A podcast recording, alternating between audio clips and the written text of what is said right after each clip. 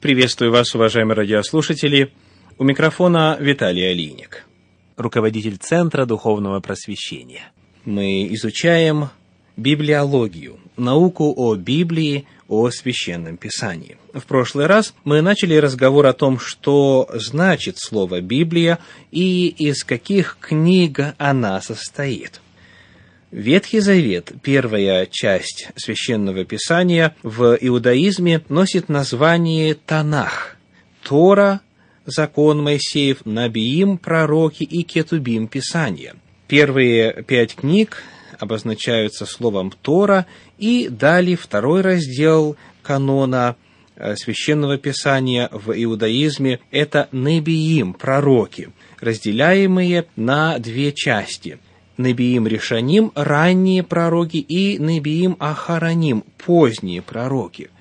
В первую часть входят четыре книги в иудейском каноне. Книга Иисуса Навина, Судей, книга Самуила и книга Царей. Книга Самуила – это то, что в синодальном переводе представлено как первая и вторая книга царств, а книга царей – это то, что представлено как третья и четвертая книга царств, то есть они объединены вместе. Далее, поздние пророки – это тоже четыре книги в иудейском каноне.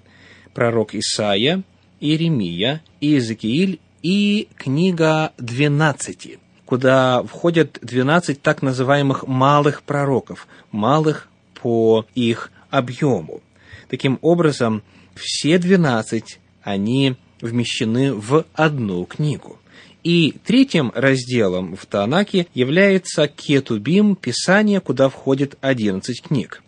Псалмы, притчи, книга Иова, Песнь песней, книга Руфь, Плач Иеремии, Есфирь, Екклесиаст, книга Даниила, книга Ездры Неемии, которая представляет одну книгу в иудейском каноне, и книга Парлипоменон. Таким образом, иудейский канон составляет 24 книги – а если мы посмотрим на Ветхий Завет, на его оглавление в христианской Библии, то увидим 39 книг. Почему такая разница? Ответ – разница просто-напросто в способе организации материала. 24 книги в Танахе и 39 книг в Ветхом Завете – это абсолютно идентичный материал. Просто некоторые книги, как мы отметили по ходу, объединены и считаются одной книгой, в то время как в Библии, в Ветхом Завете они представлены по отдельности. Потому 24 и 39 – это понятия тождественные, это те же самые книги. Вот как эту ситуацию описывает энциклопедия Брагауза и Ефрона.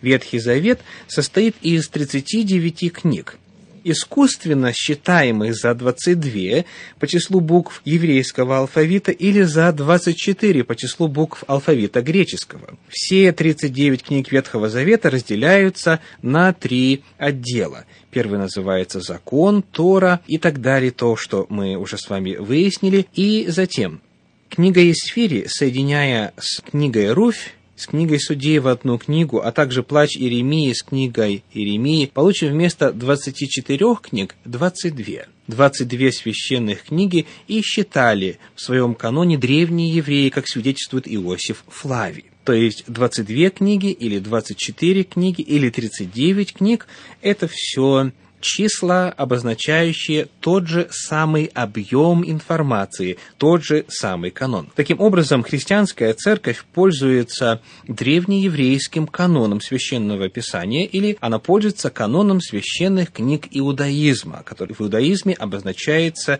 термином «танах». В свою очередь, Новый Завет состоит из 27 книг – среди которых четыре Евангелия, жизнеописание служения Иисуса Христа, далее историческая книга «Деяния апостолов», описание ранней христианской первоапостольской церкви и затем послания апостолов. 14 из них принадлежат апостолу Павлу, если считать за ним авторство послания к евреям, которое не всеми библеистами разделяется, и книга Откровения – четыре Евангелия, Деяния апостолов, послания и книга Откровения, которая стоит особняком и по своему содержанию, и по своему жанру. Апокалиптическая книга, книга о событиях последних дней. Итак, таким образом, 39 плюс 27 получается 66 книг. 66 – это количество книг в канонической Библии, в Священном Писании Ветхого и Нового Заветов. Книги Ветхого Завета были написаны на протяжении времени, начиная с XV века до нашей эры и заканчивая IV веком до нашей эры. Книги Нового Завета были написаны в течение нескольких десятилетий, приблизительно с 50 по 100 годы нашей эры. Мы позже вернемся к вопросам датировки книг и посмотрим на вопросы создания канона, как Ветхого, так и Нового Завета. Мы также рассмотрим вопросы, которые связаны с установлением подлинности авторства тех или иных книг Священного Писания. Но на данный момент в качестве обзора мы даем общие цифры. 15 век – до нашей эры – это начало составления книг Библии, и конец первого века нашей эры – это конец составления книг Священного Писания. Таким образом, в целом промежуток времени, на котором писалась Библия, составляет приблизительно 1600 лет. Сам текст Библии принадлежит к целому ряду литературных жанров. Среди них исторические заметки, законы, гражданские, уголовные, этические, ритуальные, гигиенические, религиозная поэзия, дидактические трактаты, то есть поучительные, этические, далее лирика, в том числе и любовная лирика в книге «Песнь песни», притчи и аллегории, биографии, личная переписка – воспоминания и дневники, не говоря уже о чисто библейских жанрах пророчества и апокалиптики. Таким образом, Библия, как литературное произведение, представляет собою очень насыщенную книгу и содержит очень богатый, очень широкий спектр литературных жанров и, в частности, литературных приемов. Следующий вопрос, который мы задаем касательно библиологии, это вопрос следующий. Кто написал Библию? Кто является автором этой книги? Сама Библия так отвечает на этот вопрос. Второе послание Петра, первая глава, стихи 20 и 21 говорят. Второе Петра, первая глава, стихи 20 и 21 зная прежде всего то, что никакого пророчества в Писании нельзя разрешить самому собою.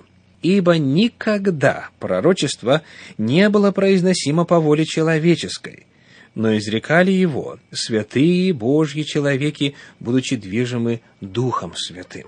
Это заявление содержит как минимум два интересующих нас утверждения о том, кто написал Библию. Первое. Автором Библии является Бог. Согласно этому утверждению, никогда это пророческое слово не было произносимо по воле человеческой, но Дух Святой, Дух Божий посылал эту информацию. Во-вторых, Бог использовал людей, которых побуждал передавать информацию. На данном этапе мы пока оставляем в стороне первое утверждение, то есть вопрос о том, является ли Библия книгой сверхъестественного происхождения. Мы начнем разговор о том, кем были люди, принимавшие участие в написании Библии. Чуть позже мы вновь вернемся к этому важному вопросу. И, имея больше информации касательно достоверности Библии, в свете точно установленных научных фактов, мы сможем вновь подойти к вопросу об источнике этой информации, в особенности в контексте факта о том, что Библия содержит целый ряд удивительных утверждений научного характера, которые стали достоянием научного мира только относительно недавно. И мы обязательно встанем перед вопросом о том, как могли люди, жившие за сотни и тысячи лет до поразительных научных открытий, как они могли знать это. Это подведет нас к вопросу о том, кто в действительности является подлинным автором священного писания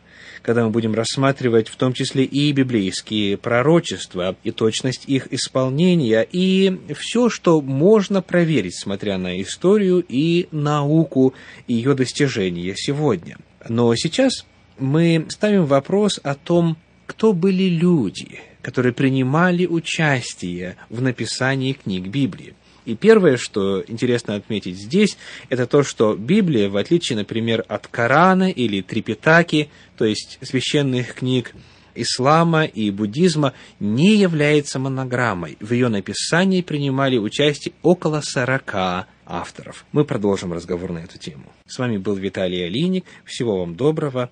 До свидания.